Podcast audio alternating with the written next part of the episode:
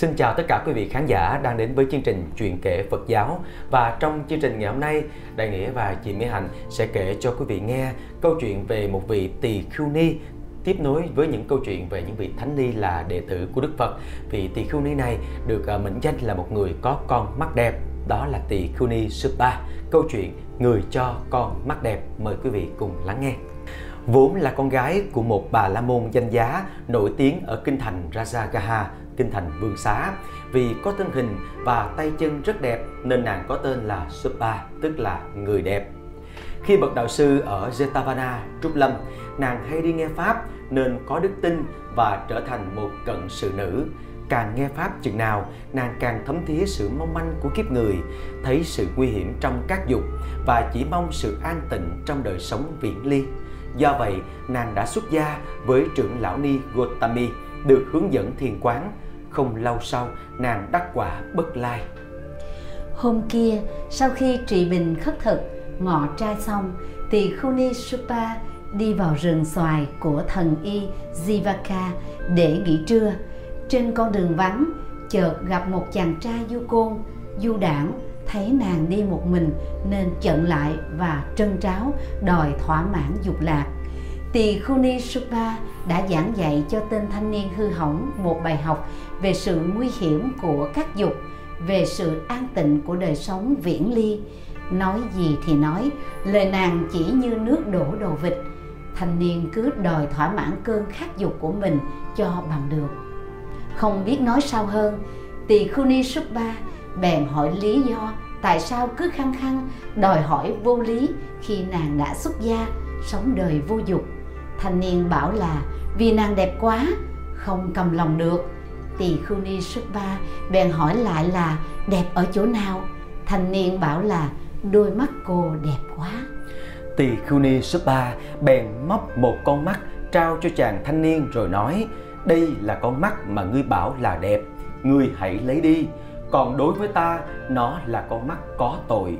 Chàng thanh niên sợ hãi quá khủng khiếp quá và xin nàng xá lỗi cho tỳ khưu ni Subba sau đó gặp đức phật do thần thông lực của ngài và còn do tâm xuất ly quá vi diệu của nàng mà con mắt khuyết được trở lại y như cũ. Bậc đạo sư biết được tâm trạng, căn duyên và trình độ của nàng nên ngài đã giáo giới những điều cần thiết tỳ khưu ni Supa cố trấn giữ sự hỷ lạc dân đầy khắp cả người, phát triển thiền quán, chứng được quả vị A-la-hán với hiểu biết ý nghĩa và hiểu biết về Pháp. Sau thời gian an trú niềm vui siêu thế, nghĩ đến những gì đã chứng được, nàng nói lên câu chuyện của nàng với chàng thanh niên du đảng bằng những bài kệ và các vị kết tập sư đã thuật lại như sau. Nơi khu rừng xoài của thần y Jivaka có cây xanh bóng mát, có suối hát lá reo, có bền bồng hương và bồng bềnh nắng ấm, có tỳ khưu ni Supa, một vị thánh A Na Hàm dung nghi dịu dàng, từng bước đi nhàn thoát, thảnh thơi hướng đến khu vườn, một trú xứ tuyệt vời để thọ hưởng lạc thiền, lạc quả. Bất chợt có con trai người thợ bạc, tướng mạo bảnh chọe, đẹp trai, du gót lang thang du côn du đảng thấy nàng, hắn bèn ngán đường chận lại, cất lời sàm sỡ, chọc ghẹo thánh ni. Nàng đưa đôi mắt dịu hiền, cất tiếng hỏi, này, ta có gì sái quấy? Ta có gì lầm lỗi? Ta có gì không phải đã xúc phạm đến ngươi mà ngươi lại chặn đường ta một nữ ni phạm hạnh thật chẳng thích hợp chút nào, chẳng phải lẽ chút nào khi mà một người đàn ông lại đụng đến một người nữ xuất gia đã lựa chọn con đường rời xa các dục, con đường trong sạch, con đường thiên liêng, con đường không chút bận nhơ. Sao ngươi dám cản đường ta, kẻ đã viễn ly sắc dục? Tâm ta thật thanh tịnh, tâm ngươi không thanh tịnh. Ngươi đầy tham, đầy uế, ta không tham, không uế.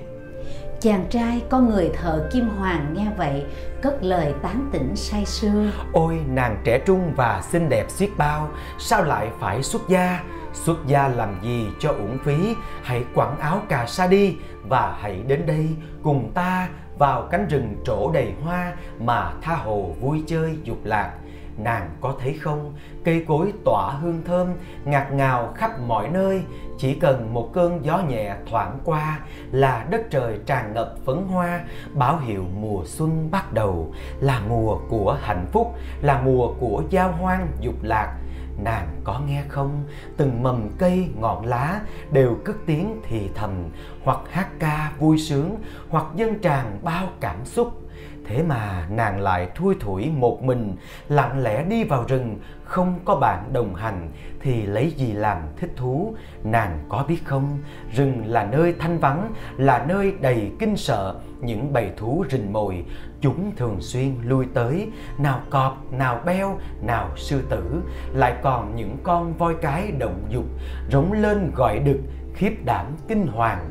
Nàng có biết không, nàng là con búp bê vàng chói, là tiên nữ vườn trời, độc nhất vô nhị, tuyệt mỹ thế gian.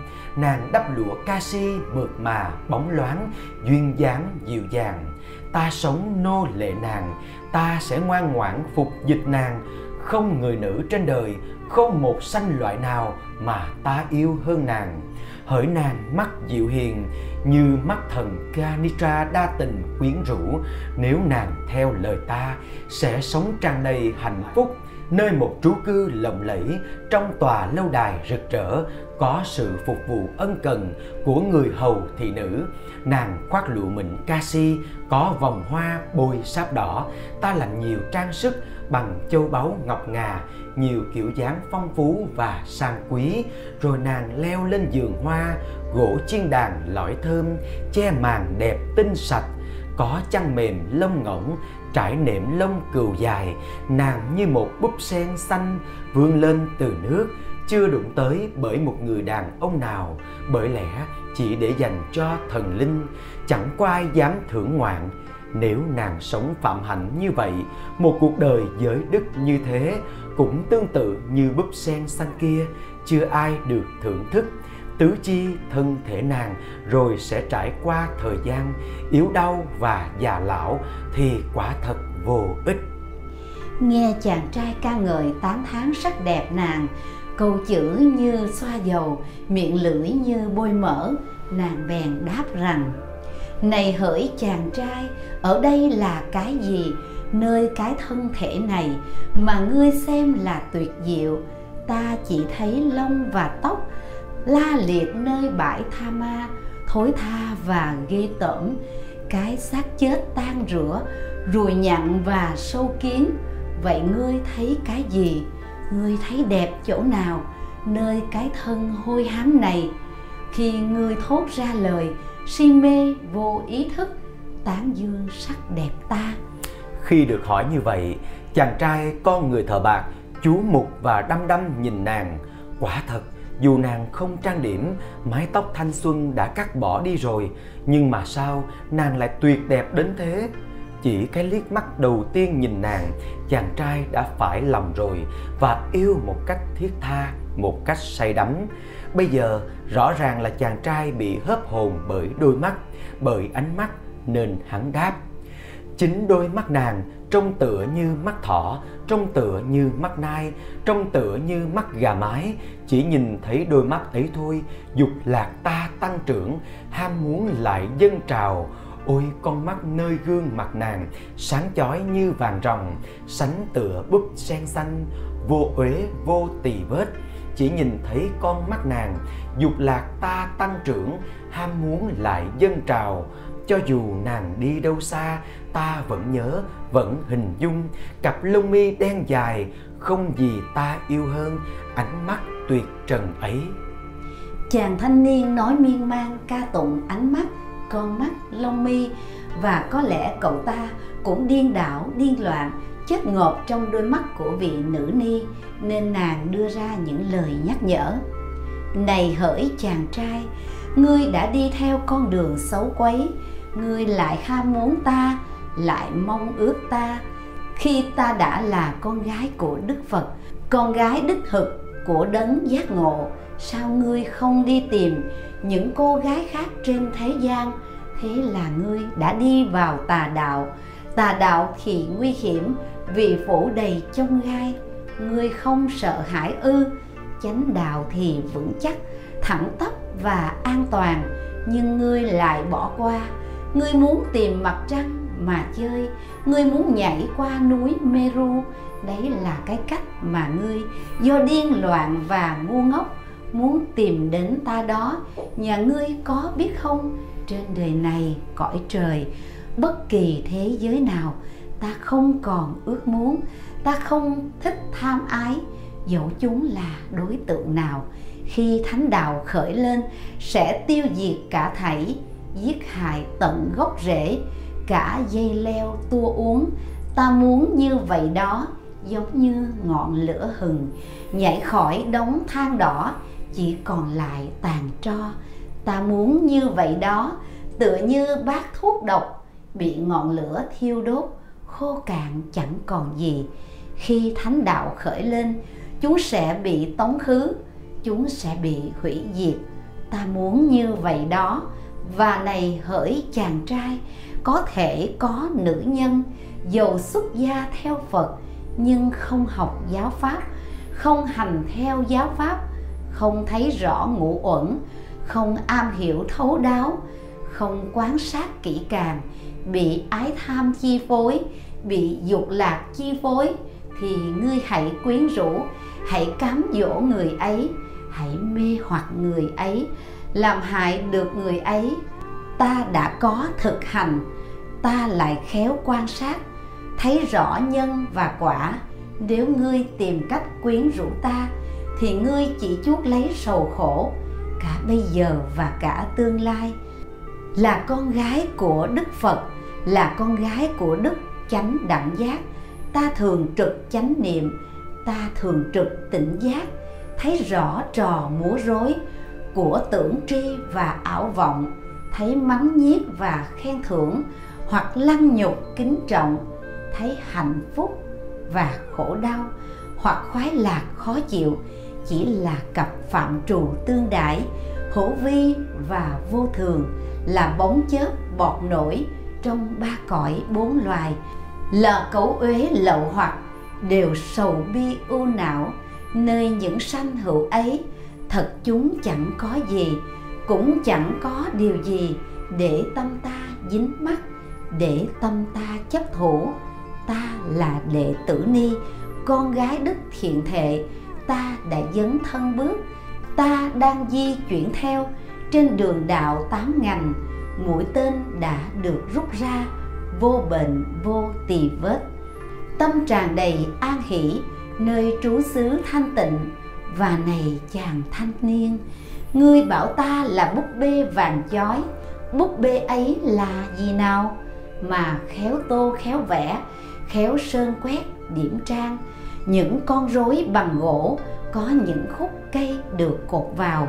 Bởi những sợi dây kết buộc, cũng có tay có chân có thân thể, mặt mũi. Thế rồi, những vũ nữ được kéo vào thả ra. Nó nhảy múa lắc lư, nhiều điệu dáng khác nhau, tất là được hình thành. Do sự kết hợp ấy, bây giờ này chàng trai, nếu gỗ được tháo rời, dây que ấy được rút, nếu cây hết kết buộc, nối kết bị loại bỏ, búp bê sẽ không còn múa rối rồi cũng dứt chẳng còn gì nữa cả. Vậy ngươi say đắm ở chỗ nào? Thân ta đây cũng vậy, do bốn đại kết hợp, đến khi chúng rã tan, chẳng còn gì nữa cả. Vậy ngươi say đắm ở chỗ nào? Ngươi bảo ta là tiên nữ nhà trời, là do ngươi tự vẽ. Do tâm ý say đắm, do tâm ý mê tưởng chỉ là hình vẽ thôi, như hình vẽ trên tường.